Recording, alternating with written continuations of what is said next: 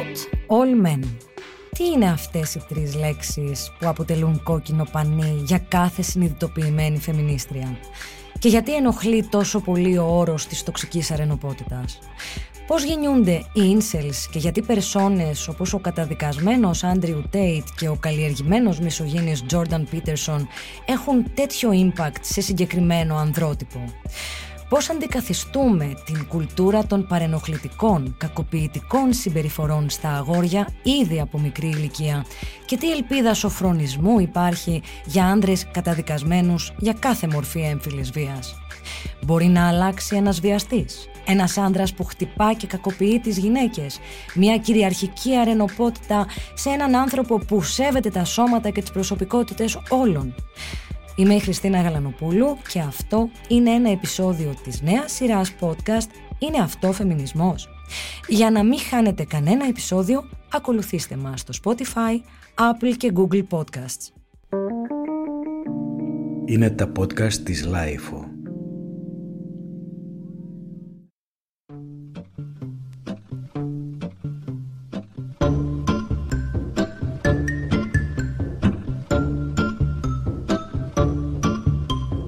Υποθέσουμε ότι εκεί που παίζει το ραδιόφωνο στο γραφείο μεταδίδεται η φρικτή είδηση μιας γυναικοκτονίας, ενός βιασμού, ενός περιστατικού σεξουαλικής παρενόχλησης.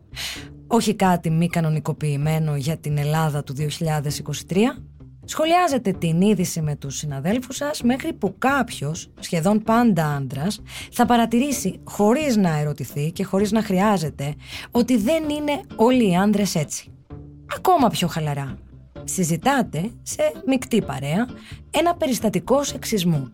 Κάποιο σεξιστικό αστείο, ένα rape joke, ένα επεισόδιο casual σεξισμού. Από αυτά που βιώνουν οι γυναίκες σε καθημερινή βάση. Πολύ πολύ συχνά θα βρεθεί κάποιος, συνήθως άντρας, που θα σας κατηγορήσει για γενίκευση που χωρίς ο ίδιος να είναι ο πρωταγωνιστής αυτού του σεξιστικού επεισοδίου θα αισθανθεί την ανάγκη να υπερθεματίσει υπερασπιζόμενος στο φίλο του που νιώθει την ανάγκη να καταστήσει σαφές ότι δεν είναι όλοι οι άνδρες έτσι. Με λίγα λόγια, αυτό είναι το not all men, που ναι, εντάξει, το ξέρουμε, δεν είναι όλοι οι άνδρες έτσι, αλλά είναι τόσοι ώστε καμιά να μην αισθάνεται ασφαλής. Δεν είναι όλοι οι άνδρες έτσι, αλλά όλες γνωρίζουμε τι περίπου θα ακούσουμε εκείνη την ημέρα που η φούστα ήταν πολύ κοντή, το φόρεμα πολύ κολλητό, το παντελόνι πολύ χαμηλοκάβαλο, η μπλούζα πολύ στενή.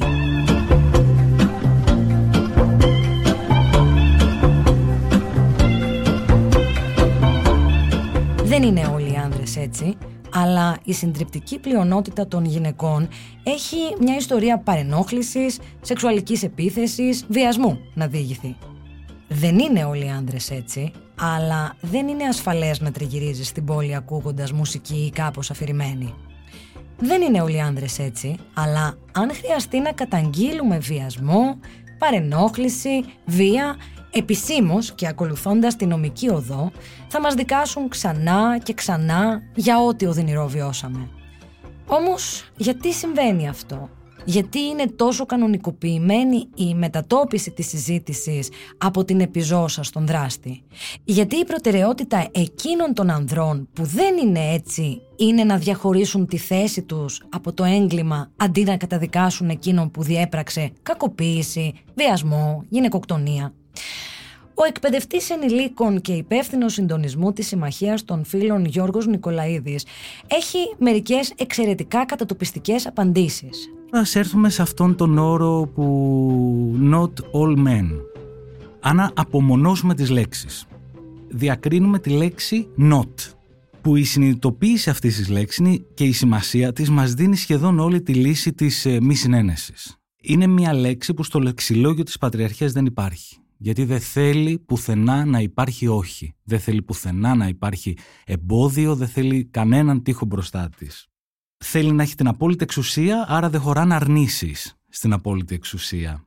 Αν αντικαταστήσουμε εμείς αυτό το όχι σε ναι, η φράση αυτή θα γίνει ναι όλοι οι άντρες. Και εδώ είναι το κλειδί ίσως. Ναι, όλοι οι άντρες έχουν την ευθύνη. Ναι, όλοι οι άντρες μπορούν και πρέπει να είναι σύμμαχοι. Ναι, όλοι οι άντρες μπορούμε να συνεισφέρουμε στους αγώνες για την έμφυλη ισότητα. Για έναν κόσμο με δικαιοσύνη. Ναι, όλοι οι άντρες. Αυτή είναι η απάντηση ουσιαστικά. Το not all men δεν έχει ενσυναίσθηση, δεν έχει νιάσιμο, δεν έχει σεβασμό. Είναι η, η ατομική αποποίηση της ευθύνης.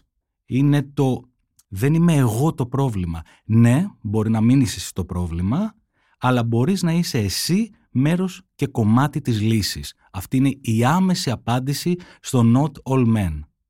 Η λύση ποτέ δεν μπορεί να είναι ατομική. Αυτό το ξέρουμε όσοι και όσες ε, είμαστε έξω στο δρόμο και δουλεύουμε στο πεδίο. Η λύση πρέπει να είναι κοινωνική, πρέπει να είναι δουλειά συνόλου και στο σύνολο δεν περισσεύει κανείς. Καμία και κανένα μας. Είναι κοινωνική δουλειά, είναι δουλειά συνόλου. Το είπα και πριν, το ξαναλέω για να το έχω και εγώ στο μυαλό μου και να το έχουμε όλοι στο μυαλό μας. Το ότι όχι όλοι οι άντρες είναι στην ουσία όχι εγώ. Και αυτό το ξαναλέω γιατί πραγματικά το εγώ είναι αυτό που, που χρειάζεται να, να γκρεμίσουμε εκείνη την ώρα. Ένα εγώ που απαντιέται με το εμείς και το μαζί. Ας αλλάξουμε λοιπόν το not all men σε all men can be allies. Ας είναι αυτό το hashtag μας από εδώ και πέρα. Και ε, να είμαι ειλικρινής ότι όλα τα παραπάνω δεν χρειάζεται να είσαι ούτε συνειδητοποιημένος ε, φεμινιστής ή φεμινίστρια. Πρέπει απλά όλη αυτή την αίσθηση της έλλειψης ενσυναίσθησης ουσιαστικά την βιώνει η κάθε γυναίκα και η κάθε θηλυκότητα.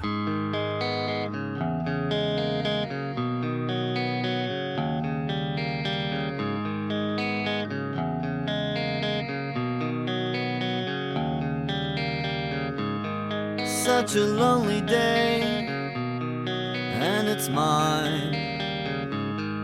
The most loneliest day of my life.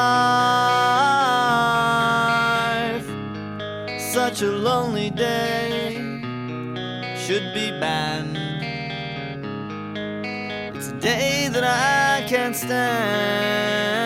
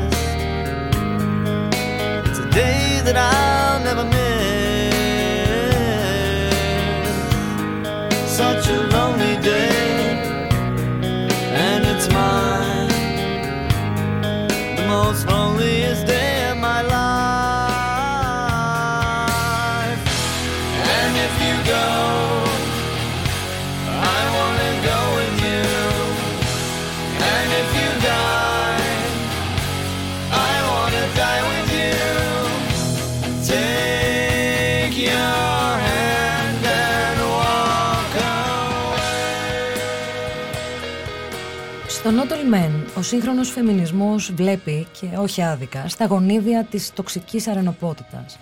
Να άλλη μια ορολογία που προκαλεί οργισμένες, συνήθως ανδρικές αντιδράσεις και πολλές διάσημες, απολύτως τοξικές περσόνες, μεταξύ των οποίων τόσο ο δημοφιλής πλην καταδικαστής Άντριου Τέιτ, αλλά και ο επίσης δημοφιλής Τζόρνταν Πίτερσον, θεωρούν κατασκεύασμα των φεμιναζί, των μίσανδρων γυναικών.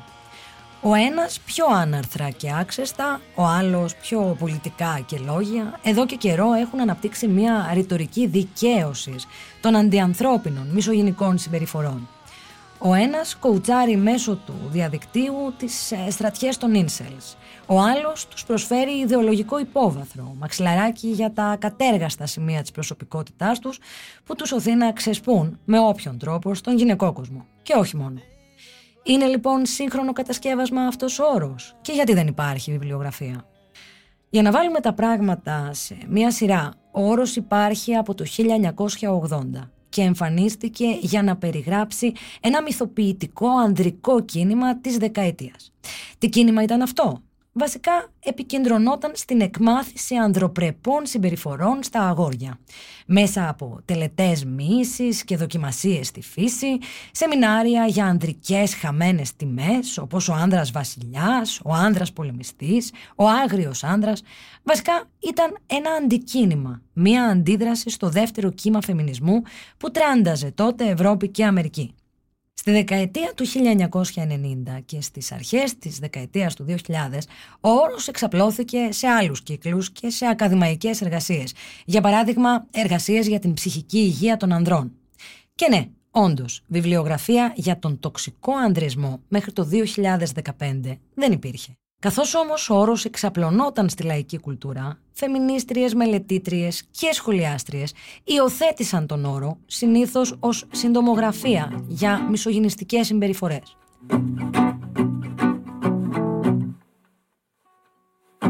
Baby, can't you see I'm calling A guy like you should wear a warning; It's dangerous I'm falling. There's no escape.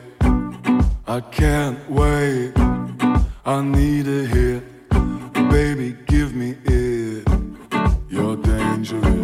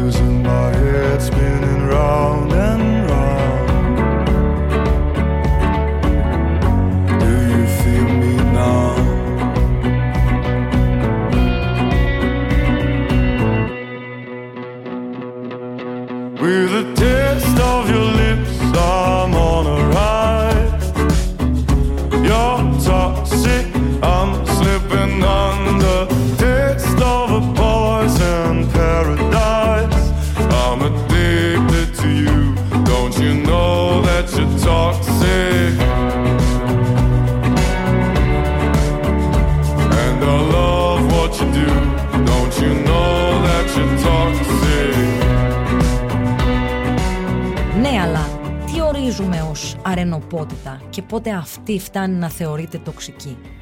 Μας απαντά ο Βαγγέλης Κοσμάτος, ψυχολόγος, υπεύθυνος επιστημονικού έργου και συνειδητής της ε, Συμμαχίας των Φίλων. Κάνοντας ένα βήμα πίσω, να πούμε ίσως θα ήταν χρήσιμο, αν είναι αυτό χρήσιμο για τους ανθρώπους που μας ακούν, τι είναι ο όρος αρενοπότητα. Γιατί πολλές φορές μπερδευόμαστε με τον όρο άντρας, αρσενικό, αρενοπότητα. Η αρενοπότητα, αν το λέγαμε απλά και όχι τόσο επιστημονικά ή ακαδημαϊκά, είναι εκείνο το κουστούμι που με τη γέννησή μας και ίσως ακόμη και πιο πριν, όταν περιμένουν οι οικογένειές μας και οι δικοί μας άνθρωποι τον ερχομό μας σε ένα μευτήριο, σε ένα νοσοκομείο και κάποιος πει ότι είναι ένα γόρι, it's a boy, είναι όλα εκείνα τα ντουλάπια που ανοίγουν, όλα εκείνα τα μικρά κουστούμια, όλα εκείνα τα παντελονάκια, τα σορτσάκια, τα παντελόνια, τα στρατιωτάκια, τα αυτοκινητάκια, οι μπλε κάλτσες, τα ποδοσφαιρικά παπούτσια, τα μικρά αεροβόλα, οι σφεντώνες και τα τόξα, που μας περιμένουν πριν ακόμα ανοίξουμε τα μάτια μας και έρθουμε στον κόσμο. Η αρενοπότητα είναι μια κατασκευή η οποία στο πέρασμα των χρόνων, αν δει κανείς πιο κριτικά και πιο αναστοχαστικά τον ανθρώπινο πολιτισμό και την ιστορία, έχει αλλάξει τόσες πολλές μορφές και τόσες πολλές εκδηλώσεις. Αρενοπότα λοιπόν είναι αυτό που καθώς γεννιόμαστε κάποια από μας αγόρια μας αποδίδεται αυτό το φύλλο στη γέννησή μας, πολύ γρήγορα ντυνόμαστε και φοράμε αυτό το κουστούμι. Ένα κουστούμι το οποίο δεν είναι και τόσο ελαστικό, δεν έχουμε αυτή τη δυνατότητα να μπούμε σε ένα μαγαζί για να ψωνίσουμε ό,τι θέλουμε. Υπάρχουν συγκεκριμένα ράφια. Μας περιμένουν συγκεκριμένοι όροφοι. Μας περιμένουν συγκεκριμένοι άνθρωποι που θα μας πούν πώς χρειάζεται να αντιθούμε. Μια από αυτές τις εκδοχές της αρενοπότητας είναι πάρα μα πάρα πολύ τοξική. Αυτή η ίδια αρενοπότητα καταρχήν μέσα από αυτό το κλειστό, το στεγανό της χαρακτήρα ήδη αρχίζει και παίρνει έναν τοξικό χαρακτήρα και για μας τα ίδια τα αγόρια που το ενδιόμαστε. Είναι ένα σκληρό κουστούμι, είναι ένα στενό κουστούμι. Και επίσης είναι ένα κουστούμι που έχει και πολλά προνόμια. Πίσω από την τοξική αρενοπότητα κρύβεται μια πάρα πολύ μεγάλη ανάθεση που η κοινωνία και τα πολιτικά και κοινωνικά και πολιτισμικά, θρησκευτικά συστήματα επιβάλλουν και επιτάσσουν σε εμά τα αγόρια και τους άντρες μας αναθέτουν μια αρενοπότητα πάρα πολύ ισχυρή, πάρα πολύ κυριαρχική, πάρα πολύ εξουσιαστική. Είναι σαν πολύ γρήγορα να μας δίνουν έναν ρόλο και μαζί με αυτόν τον ρόλο που μας δίνουν να εξουσιάζουμε και να αστυνομεύουμε οποιαδήποτε άλλη έμφυλη έκφραση και ταυτότητα, την ίδια στιγμή μας δίνουν και έναν πολύ μεγάλο και παχυλό μισθό για να επιτελέσουμε αυτό το ρόλο. Το δυστύχημα είναι και έτσι όπως τουλάχιστον εμείς στη Συμμαχία των Φίλων το προσεγγίζουμε και στην ανάλυση που τα τελευταία χρόνια και στην Ελλάδα έχει έρθει και κάνουμε μια προσπάθεια να δούμε το φαινόμενο είναι να δούμε αυτή τη διάσταση της τοξικότητας και σε εμάς τους ίδιους τους άντρες. Πώς δηλαδή αυτό το όπλο, αυτό το μαχαίρι που μας δίνεται στα χέρια για να κόβουμε και να ράβουμε έμφυλες καταστάσεις και έμφυλες συνθήκες στη ζωή μας γυρίζει και προς τα εμάς, κόβει και εμάς, μαχαιρώνει και εμάς, στερεί και από εμάς πράγματα. Συναισθήματα, δουλειές, ελευθερία στη διασκεδασή μας, αγάπη για το σώμα μας, εκδήλωση του ερωτισμού και της σεξουαλικότητάς μας όπως πηγάζει μέσα από τον ίδιο μας τον εαυτό και την ψυχή μας αντί να είναι όλο αυτό μια πολύ σκληρή, ανελαστική και απαιτητική κατασκευή. Και τι χαρακτηριστικά έχει ένας τέτοιος άνδρας; Είναι κάποιος με συμπεριφορές που μπορούμε να ξεχωρίσουμε μέσα στο πλήθος ή ιδιότητες που μπορούμε να αναγνωρίσουμε μέσα σε μια σχέση, φιλική, επαγγελματική ή συντροφική; Και για να το πούμε πιο απλά, πώς μπορούμε να γνωρίζουμε ότι κάτι δεν πάει καλά; Όχι μόνο για να προστατευτούμε, αλλά και για να προστατεύσουμε. Ο Βαγγέλης Κοσμάτος εξηγεί και θυμάται μια ιστορία έμφυλης βίας με αναπάντεχο δράστη από εκείνες τις περιπτώσεις που μας ρίχνουν από τα σύννεφα, που δεν τις πιστεύουμε. Η εκδήλωση μιας αρενοπότητας με έναν τοξικό, κυριαρχικό, εξουσιαστικό, ελεγκτικό χαρακτήρα είναι όπως όλες τις εκδηλώσεις των στοιχείων της σεξουαλικότητάς μας, της έμφυλης ταυτότητάς μας, της εικόνας μας. Ας μην έχουμε την προσμονή ή την ψευδέστηση πολλές φορές ότι όταν μιλάμε για έναν άντρα ο οποίος εκδηλώνει μια τοξική μορφή στην εκδήλωση της αρενοπότητάς του θα είναι ένας μάσκιουλιν τεράστιος, ξυρισμένος, μετατού, άγριος, προσβλητικός και επιθετικός άντρας. Το τοξικό αρσενικό ή τοξική αρενοπότα είναι ένα οποιοδήποτε αρσενικό. Είναι ένας από εμάς. Μπορεί να είναι ο καθένας από εμάς. Ο καθένας από εμάς τα αγόρια που έχουμε μεγαλώσει και έχουμε τραφεί με το γάλα της πατριαρχίας και με όλη αυτή την τροφή της εξουσίας και του ελέγχου έχοντας όλα αυτά τα προνόμια ασύνειδα εγκατεστημένα μέσα στο υποσυνείδητό μας μπορεί οποιαδήποτε στιγμή να εκδηλώσουμε αυτή την τοξική εκδοχή της αρενοπότας. Μπορεί να είμαστε δηλαδή ένας πολύ μορφωμένος άντρας αλλά και ένας καθόλου μορφωμένος άντρας. Μπορεί να είναι ένας άντρας που κινείται στο χώρο ας πούμε τον πολιτικό της αριστεράς και των κινημάτων. Μπορεί να είναι εξίσου και ένας άντρας που κινείται σε έναν άλλο πιο συντηρητικό και πιο ακραίο πολιτικά χώρο. Μπορεί να είναι ένας πλούσιος, ένας φτωχός. Μπορεί να είναι ένας άνεργος, μπορεί να είναι ένας καθηγητής πανεπιστημίου. Εδώ υπάρχει μια μικρή ιστορία που θα ήθελα να μοιραστώ μαζί σας από τα χρόνια, εκείνα τα υπέροχα χρόνια που στην αρχή της ενασχόλησής μου με τα ζητήματα του φίλου βρέθηκα να δουλεύω στο κέντρο ερευνών για θέματα ισότητας. Είναι σχεδόν 25 χρόνια πίσω αυτή η ιστορία. Είναι η πρώτη φορά που την μοιράζομαι, έτσι την σκέφτηκα τώρα καθώς συζητάμε. Όταν πρώτο ξεκίνησαν τα συμβουλευτικά κέντρα γυναικών του ΚΕΘΗ, ήμουνα το πρώτο αγόρι, ο πρώτος άντρας που δούλεψε σε ένα συμβουλευτικό κέντρο, η πρώτη αρενοπότητα που βρέθηκα εκεί. Στο μυαλό μου λοιπόν και εγώ τότε, σαν ένα νέο παιδί, σαφώς έχοντας την επιστημονική γνώση αλλά την ίδια στιγμή έχοντας μέσα μου και όλες αυτές τις κοινωνικές αναπαραστάσεις, προκαταλήψεις, πεπιθήσεις. Περίμενα ότι εκεί θα βρω μια συγκεκριμένη ομάδα γυναικών. Γυναίκες που είναι πολύ ευάλωτες, γυναίκες που μπορεί να είναι άνεργες ή να μπορούν να σταθούν στα πόδια τους. Δεν φανταζόμουν ποτέ ότι γυναίκες που είναι πολύ δυνατές, γυναίκες που ασχολούνται ακόμα με την πολιτική, γυναίκες που έχουν πολύ ψηλά εισοδήματα, μεγάλο μορφωτικό κεφάλαιο, θα μπορούσαν να βρεθούν σε μια συνθήκη ενδοικογενειακή ή ενδοσχεσιακής βίας και κακοποίησης. Και το ίδιο τότε κατάλαβα και για τους άντρες. Δεν θα ξεχάσω ποτέ το περιστατικό μιας γυναίκας που είχε έρθει όταν μετά από την κουβέντα μας και την πρώτη υποδοχή και την προσπάθεια να δημιουργήσουμε μια συνθήκη ασφάλειας και μιας πρώτης αίσθησης αποδοχής για όλο αυτό που τη συμβαίνει, σπάζοντας όλα αυτά τα ερωτήματα που συνήθως ως κοινωνία έχουμε ποια είσαι εσύ, γιατί τώρα, γιατί δεν έφυγες, τι δεν έκανες, πότε έγινε, που τον γνώρισες, ποιος φταίει, τι του έδωσες και όλα αυτά τα ψευδεπίγραφα ερωτήματα που απευθύνουμε στις γυναίκες θύματα εμφυλής βίας. Συνειδητοποίησα πολύ γρήγορα ότι ο άντρας κακοποιητής ήταν ένας καθηγητής στο πανεπιστήμιο. Μια άλλη φορά, αυτό δεν θα το ξεχάσω ποτέ, είδα μπροστά μου να έρχεται στο γραφείο και να συναντάω μια γυναίκα, μια πραγματικά λαμπερή γυναίκα. Μια γυναίκα που την έβλεπες και έλεγες αυτή η γυναίκα πατάει στα πόδια της, είναι πολύ δυνατή, έχει τη ζωή στα χέρια της. μια γυναίκα νομικό, δικηγόρο, η οποία ασχολούνταν και με την πολιτική, με την τοπική αυτοδιοίκηση από μια κοντινή πόλη της Πάτρας που τότε ζούσα και δούλευα στο Κεθί, στο συμβουλευτικό κέντρο του και αυτή η γυναίκα ήταν μια γυναίκα που όχι μόνο έχασε την ισχύα στη ζωή της από έναν κακοποιητικό άντρα, όχι μόνο έχασε τα παιδιά της, ακόμα και την επιμέλεια των δύο παιδιών της, με μαρτυρίες άλλων ανθρώπων, με μπλοκή αστυνομίας, δικαστικών και όλων των άλλων, αλλά μιας γυναίκας που ο άντρας της ήταν ένα από τα πιο διάσημα, επώνυμα και γνωστά πρόσωπα αυτής της κοινωνίας. Άρα οποιοδήποτε άντρας, οποιοδήποτε από εμάς, έχοντας όλες αυτές τις προδιαγραφές και έχοντας ένα ολόκληρο υλικό άλλες φορές ασύνειδο και άλλες φορές συνειδητό στη φαρέτρα μας μπορεί υπό συνθήκες να εκδηλώσουμε μια τέτοια συμπεριφορά. Και αυτό οι άντρες χρειάζεται να το ξέρουμε. Και να το ξέρουμε χωρίς να μας φοβίζει. Αντίθετα να μας ενδυναμώνει στο να ψάξουμε ακόμα περισσότερα μέσα μας και να βρούμε εκείνα τα σημεία που μας κάνουν να πληγώνουμε και άλλους ανθρώπους και άλλες οντότητες και να πληγώνουμε και τις δικές μας ζωές. Τις σχέσεις μας, τα παιδιά μας, τους ανθρώπους που αγαπάμε, τους συναδέλφους και τις συναδέλφισές μας.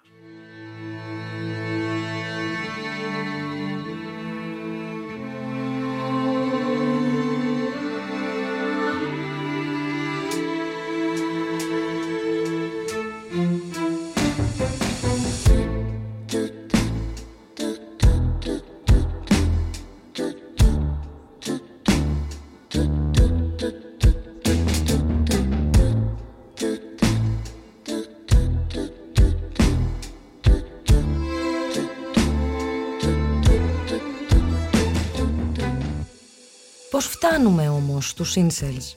Πώς δημιουργείται τόσο βαθύ έμφυλο μίσος ώστε ομάδες αγοριών να οργανώνουν σιωπηλά και να διαπράττουν μαζικές δολοφονίες επειδή απορρίφθηκαν από ένα κορίτσι. Και πόσο ρόλο παίζει η κεντρική πολιτική σκηνή της Αμερικής ή των ευρωπαϊκών χωρών στο φαινόμενο των αγοριών που μισούν τις γυναίκες και τον κόσμο και αποφασίζουν να μας αφανίσουν. Εξηγεί, δίνοντας και ένα χρονικό του όρου incel, ο Γιώργος Νικολαίδης. Απρίλης του 18, 2018, έξω από ένα πανεπιστήμιο στο Τορόντο, ένα βαν βρέθηκε στο προάβλιο, ο οδηγός του βγήκε, άνοιξε την πόρτα και σκότωσε 10 άτομα, τραυμάτισε άλλα 16. Αυτό έγινε στο Τορόντο. Πριν από αυτό είχε γράψει στην προσωπική του σελίδα στο facebook «Η επανάσταση των Incels ξεκίνησε» όλοι υποκλεινόμαστε στον απόλυτο κυριό μας Έλιοτ Ρότζερς. Ποιος είναι ο Έλιοτ Ρότζερς, είχε μαχαιρώσει και σκοτώσει έξι άτομα στην Καλιφόρνια και μετά αυτοκτόνησε. Πριν πεθάνει είχε αφήσει ένα γράμμα πολύ μεγάλο, γύρω σε 140 σελίδες, που εξηγούσε όλο αυτό το οποίο τον έκανε και τον οδήγησε για αυτή την αποτρόπαια πράξη του και ουσιαστικά με δύο λόγια ήταν η αποστροφή του για τις γυναίκες η οποία πήγαζε από το γεγονός ότι δεν είχε κάνει ποτέ του καμία ερωτική σχέση και παρέμενε παρθένος. Αυτό τον έκανε ήρωα των incels.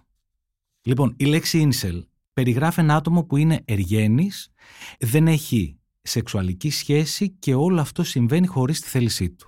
Η ρητορική μίσους των incels ξεκινάει από την αντίληψη ότι ο δυτικός κόσμος φέρεται πάρα πολύ άδικα όσον αφορά το κομμάτι των φύλων. Δηλαδή η ισότητα των φύλων ρίχνει και δεν είναι καθόλου δίκαιη προς τους άντρες. Αυτό είναι δηλαδή το πρόταγμα. Οι γυναίκες για τους incels έχουν έναν και μόνο σκοπό και έναν και μόνο προορισμό να ικανοποιούν την αντρική επιθυμία, την αντρική πρόθεση, όποια και αν είναι αυτή.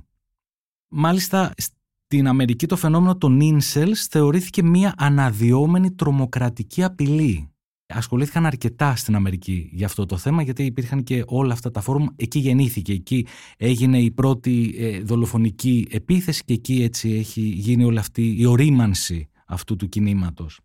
Λοιπόν, στην Ευρώπη τα μόνα δεδομένα που έχουμε όσον αφορά τους incels, τουλάχιστον αυτά που ξέρω εγώ και έχω στην κατοχή μου, είναι μια έρευνα από τη Δανία και συγκεκριμένα από μια οργάνωση που λέγεται Center for Digital Youth Care. Αυτοί μελέτησαν 100.000 post σε διάφορα social media τα οποία είδαν ότι υπήρχαν από τα 100.000 post 850 ενεργοί συγγραφείς αυτών των post. Το παρήγορο είναι ότι δεν βρήκανε καθόλου, δεν βρήκανε ότι υπάρχει ένα οργανωμένο κίνημα αυτή τη στιγμή εκεί. Αυτή η έρευνα έχει γίνει πριν δύο χρόνια, ήταν στην Σκανδιναβική Χερσόνησο.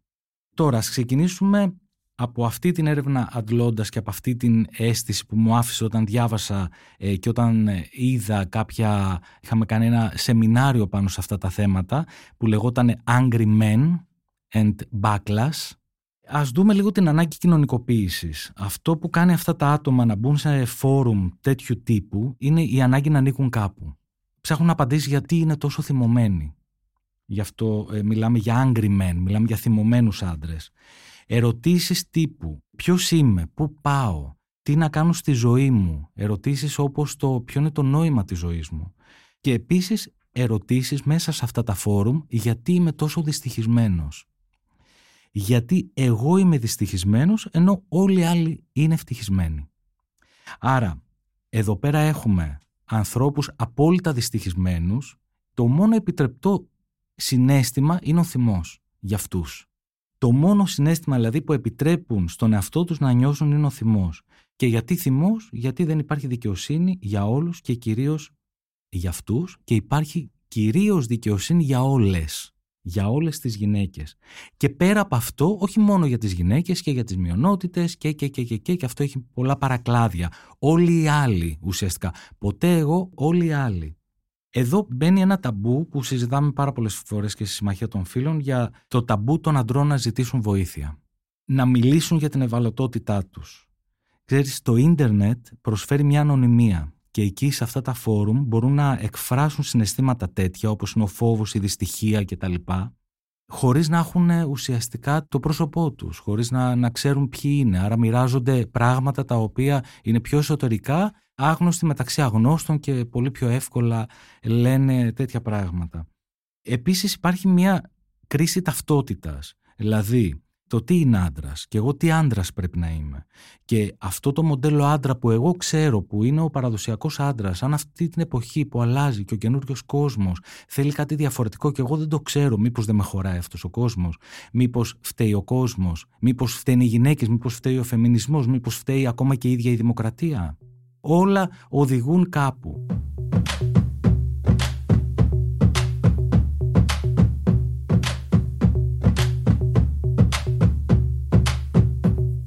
Δυστυχώς οι υπεραπλουστευμένες απαντήσεις στα ερωτήματα αυτά νεαρών αγοριών χωρίς καθοδήγηση δίνονται είτε αγοραία μέσα από βίντεο περσόνων όπως ο Άντριου Τέιτ ή ακόμα χειρότερα μέσα από τη ρητορική ανθρώπων με σχετικό κύρος, όπως ο καθηγητής ψυχολογίας και συγγραφέας και YouTuber Jordan Peterson. Φυσικά πιο επικίνδυνος από τους δύο είναι αυτός ο οποίος προσφέρει ιδεολογική κάλυψη στα δολοφονικά ένστικτα. Ο Πίτερσον για παράδειγμα δεν έχει διστάσει να δακρύσει με συμπόνια για το ψυχολογικό άχθος των incels. Ακούμε εδώ τη στήριξη που προσφέρει κατά τη διάρκεια συνέντευξης του σε τηλεοπτική εκπομπή. I've got to wrap it up. I don't want to, but I have to. Uh, I want to ask you just quickly uh, the film director Olivia Wilde oh. has a new movie out, which yeah. she says is based on you, this insane man, this pseudo intellectual hero to the incel community. Incel being these weirdo loner men uh, who are you know, despicable in many ways. Is that you? Are you the intellectual hero to these people? Sure. Why not? People have been after me for a long time by because I've been speaking to disaffected young men. You know, what a terrible thing to do that is. I thought the marginalized were supposed to have a voice. It's making you emotional. Talk about that. Well, God, you know, it's very difficult to understand how demoralized people are. And certainly many young men are in that category. And you get these casual insults, these these incels. What does it mean? It's like, well, these men, they're they don't know how to make themselves attractive to women who are very picky and good for them. Women like be picky. That's that's your gift, man. Demand high standards from your men. Fair enough. But all these men who are alienated, it's like they're lonesome and and and they don't know what to do and everyone piles abuse on them. Είστε εσείς ο ιδεολογικός ήρωας αυτών των ε, τρελάκιδων, των Ίντσελς, ρωτά ο Πίρς Μόργαν τον Πίτερσον κατά τη διάρκεια συνέντευξης. Και εκείνος απαντά ήδη δακρυσμένος. Ναι, σίγουρα, γιατί όχι; Ξέρετε, ο κόσμος με επικρίνει εδώ και χρόνια επειδή απευθύνομαι στους απομονωμένους από την κοινωνία νεαρούς άνδρες. Είναι δύσκολο να κατανοήσει κανείς πόσο απογοητευμένοι είναι οι άνθρωποι σήμερα και σίγουρα πολλοί άνδρες που ανήκουν σε αυτή την κατηγορία. Ακούμε συχνά τη χρήση του προσβλητικού όρου ίνσελ. Τι εννοούν; Αυτοί οι άνδρες δεν ξέρουν πώς να κάνουν τους εαυτούς τους ελκυστικούς για τις γυναίκες, οι οποίες είναι πολύ επιλεκτικές και καλά κάνουν. Γυναίκες να είστε επιλεκτικές. Αυτό είναι το χάρισμά σας. Να απαιτείτε υψηλά στάνταρ από τους άνδρες σας. Μέχρι εδώ καλά. Όμως όλοι αυτοί οι άνδρες που είναι αποξενωμένοι αισθάνονται μοναξιά. Δεν ξέρουν τι να κάνουν και όλοι τους φέρονται άσχημα. Αυτή είναι η άποψη του Πίτερσον για τους Ίνσελς. Τι λέει όμως ο Γιώργος Νικολαίδης για αυτό το ιδεολογικό καταφύγιο; Ο Τέιτ, παραδείγματος χάρη που είπες τώρα, είναι μια περσόνα που θα μπορούσε ένα Σίνσελ να, να την έχει πόστερ στο, στο δωμάτιό του. Αλλά οι απαντήσεις έρχονται από ομοίους εκεί. Είναι άνθρωποι που με καταλαβαίνουν. Είναι άνθρωποι οι οποίοι περνάνε το ίδιο με μένα. Είναι άνθρωποι, γιατί αυτό είναι ένα από τα κύρια χαρακτηριστικά των ανθρώπων που μπαίνουν σε αυτά τα φόρουμ και αυτοπροσδιορίζονται ως Ίνσελ, είναι ότι δεν με καταλαβαίνει κανείς. Αυτό που περνάω δεν μπορεί κανείς να το καταλάβει. Άρα εκεί μέσα βρίσκουν ομοίους τους. Και το επικίνδυνο είναι ότι βρίσκουν απαντήσεις για το ποιος φταίει. Εύκολες απαντήσεις για το ποιος φταίει. Άρα, το αίσθημα του ανήκειν, αυτά τα φόρουμ, το αίσθημα της καθοδήγησης, τους δίνουν καθοδήγηση, ασφάλεια, γιατί οι περισσότεροι ε, από τα άτομα είναι μόνοι τους, και το σημαντικότερο αυτό που είπα πριν είναι ότι τους καταλαβαίνω. Τώρα, αυτά αν τα δούμε έχουν και μια θετική αίσθηση. Δηλαδή, η καθοδήγηση, το αίσθημα της ασφάλειας. Πολύ ωραία πράγματα που πανανθρώπινα. Δηλαδή, ποιος δεν θέλει ε, το κομμάτι αυτό του belonging και της, ε, του safety. Το σκοτεινό κομμάτι μέσα σε αυτό είναι ότι υπάρχει η αποθάρρυνση, η ματέωση, ότι ό,τι και αν κάνεις έτσι θα είναι τα πράγματα. Ό,τι και αν κάνεις αυτές είναι πιο δυνατές. Ό,τι και αν κάνεις οι μειονότητες πάντα θα νικήσουν. Ό,τι και αν κάνεις, ό,τι και αν πράξεις δεν θα αλλάξεις τίποτα. Και εκεί το κομμάτι της πράξης έρχεται με μια ε, χρειά εκδίκησης και μπορεί να καθοδηγήσει κάποιος μέσα σε αυτό το φόρουμ για να δράσουν όπως είδαμε αυτές, όπως προείπα για αυτές τις μαζικές δολοφονίες.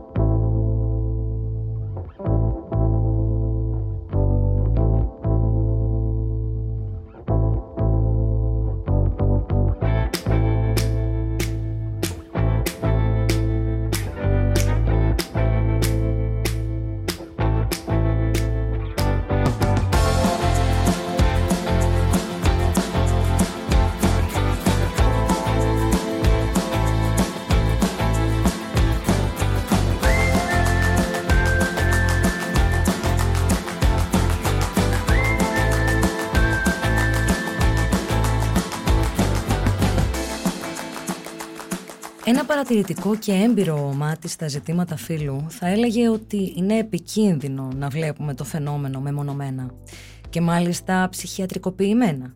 Και ίσως θα έβλεπε τα τροτά της ε, δημοκρατίας όταν προκύπτουν τέτοιου είδους μακελιά.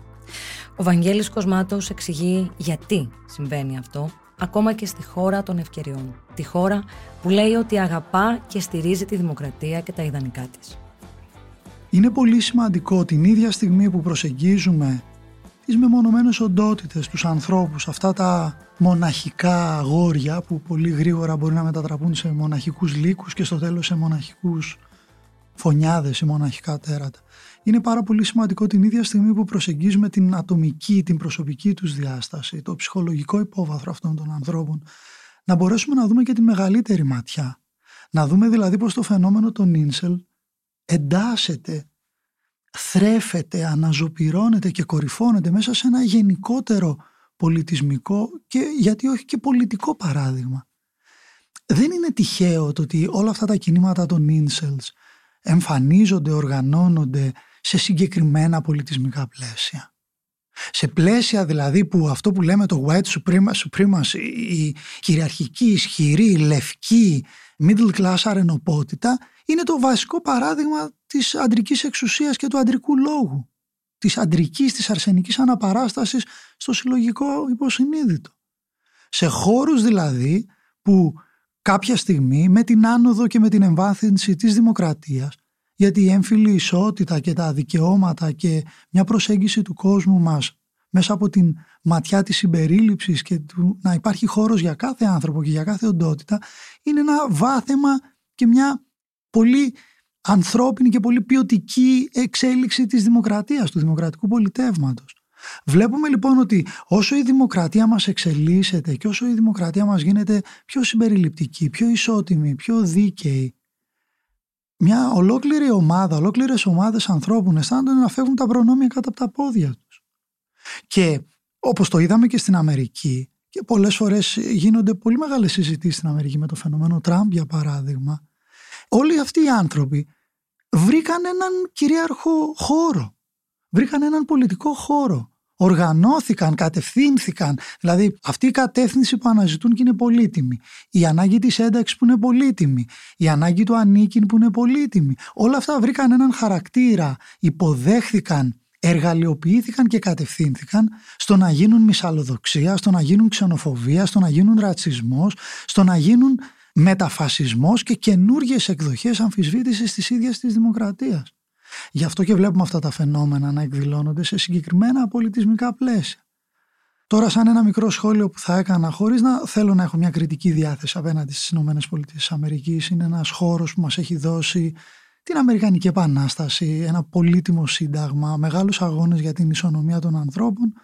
Την ίδια στιγμή είναι ένας χώρος που ακόμη οι άνθρωποι, τα σπίτια τους είναι γεμάτα όπλα, και η χρήση της βίας είναι ένα νόμιμο μέσο και ένα νόμιμο εργαλείο κατοχυρωμένο από το Αμερικάνικο Σύνταγμα για να λύνουν οι άνθρωποι τα προβλήματα και τις διαφορές τους. Ας κρατήσουμε λοιπόν και αυτή τη διάσταση για τον φαινόμενο των incels. Μια πολιτική, βαθιά πολιτική και πολιτισμική διάσταση.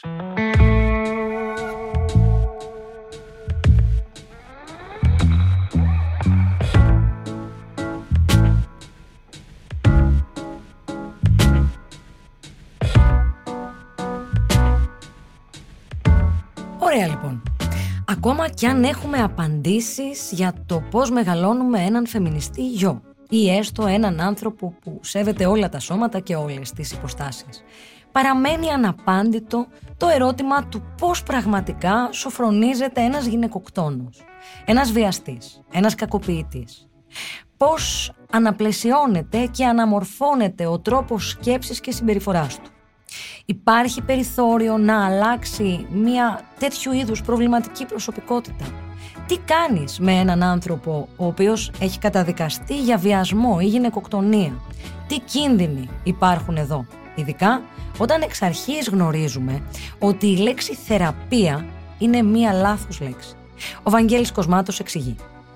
Ένα πρώτο βήμα μπορούμε να κάνουμε σε αυτή την προσπάθεια να προσεγγίσουμε και να κατανοήσουμε και να δούμε πώς μπορούμε να εργαστούμε με τους ανθρώπους που πλέον έχουν εκδηλώσει κακοποιητική συμπεριφορά σε όλες τις εκδοχές της και σε όλες τις διαστάσεις. Ένα πρώτο βήμα θα ήταν καταρχήν η ερώτηση που θα κάναμε.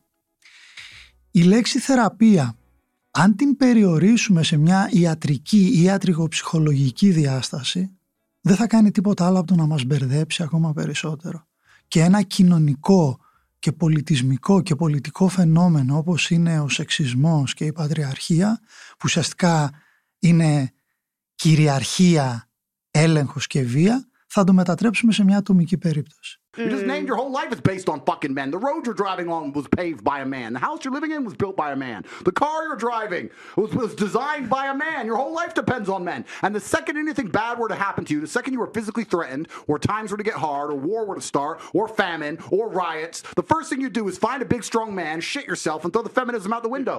Όλη η ζωή σας εξαρτάται από έναν άνδρα. Όταν τα πράγματα ζορίζουν, αναζητάτε έναν άνδρα. Αν ξεσπάσει πόλεμος, φυσική καταστροφή ή κάτι να πάει στραβά, εκείνο που πραγματικά ψάχνετε είναι έναν μεγάλο δυνατό άντρα να αναλάβει την ευθύνη. Να βολευτείτε και τότε πάει ο φεμινισμός, πετάει από το παράθυρο.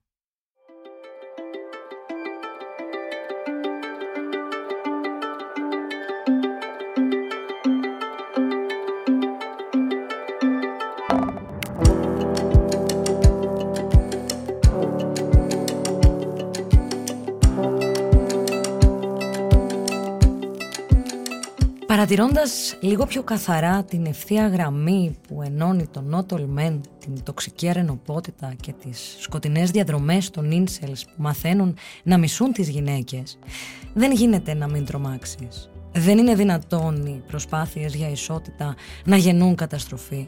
Δεν είναι δυνατόν η ανάγκη για υγιείς αρενοπότητες να συναντά τέτοιες δολοφονικές αντιστάσεις. Κι όμως, μπορεί και να μην είναι όλα τόσο μαύρα. Μπορεί από κάπου να έρχεται λίγο φως και λίγη ελπίδα. Have you ever walked a little faster after midnight when you're all alone? Θα κλείσουμε με μια διαφορετική εικόνα από την εμπειρία της συμμαχίας των φίλων στο εξωτερικό και συγκεκριμένα στην Ισπανία. Εκεί που υπάρχει μια μέρα γιορτής για τους άντρες που νιώθουν και είναι σύμμαχοι των γυναικών. Για εκείνους που καταλαβαίνουν τους εφιάλτες που γεννάει η ανισότητα και το προνόμιο του παλιού πατριαρχικού κόσμου και τάσσονται στο πλευρό των γυναικών.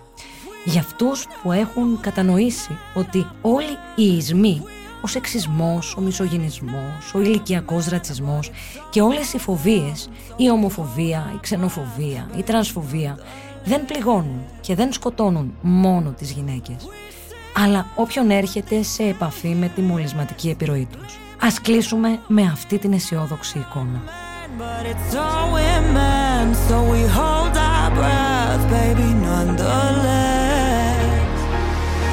Have you ever blamed yourself for drinking, thinking maybe you're the reason why? Have they ever said that you were lying cause he's handsome and he's way too nice? Have you ever felt like you were beaten but they left no bruises? If you tell the truth, they say his life is ruined. Well, I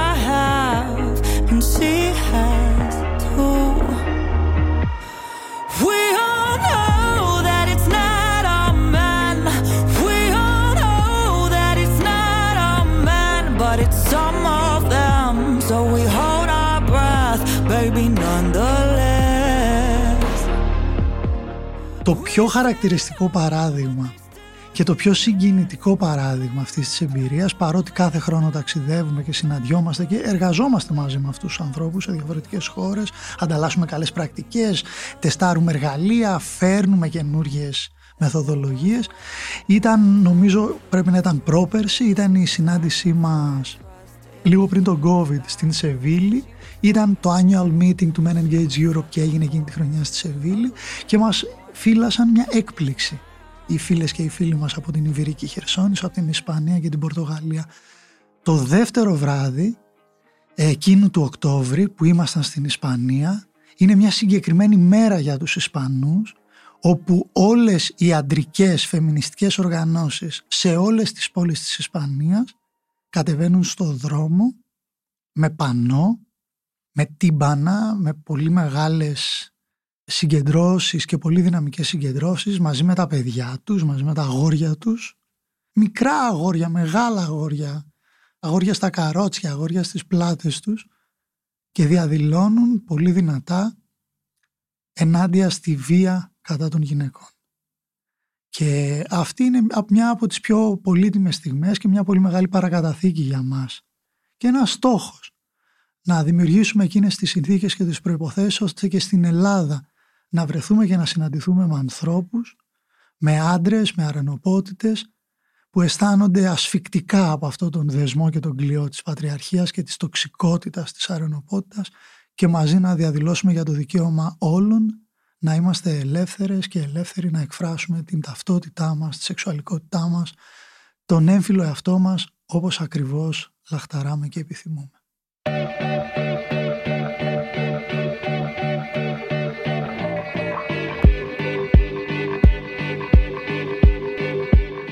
Αυτό ήταν ένα επεισόδιο της νέας σειράς podcast της LIFO «Είναι αυτό φεμινισμός». Για να μην χάνετε κανένα επεισόδιο, ακολουθήστε μας στο Spotify, Apple και Google Podcasts. Ηχοληψία, επεξεργασία και επιμέλεια, Γιώργος Ντακοβάνος και Μερόπη Κοκκίνη. Ήταν μια παραγωγή της LIFO. Είναι τα podcast της LIFO.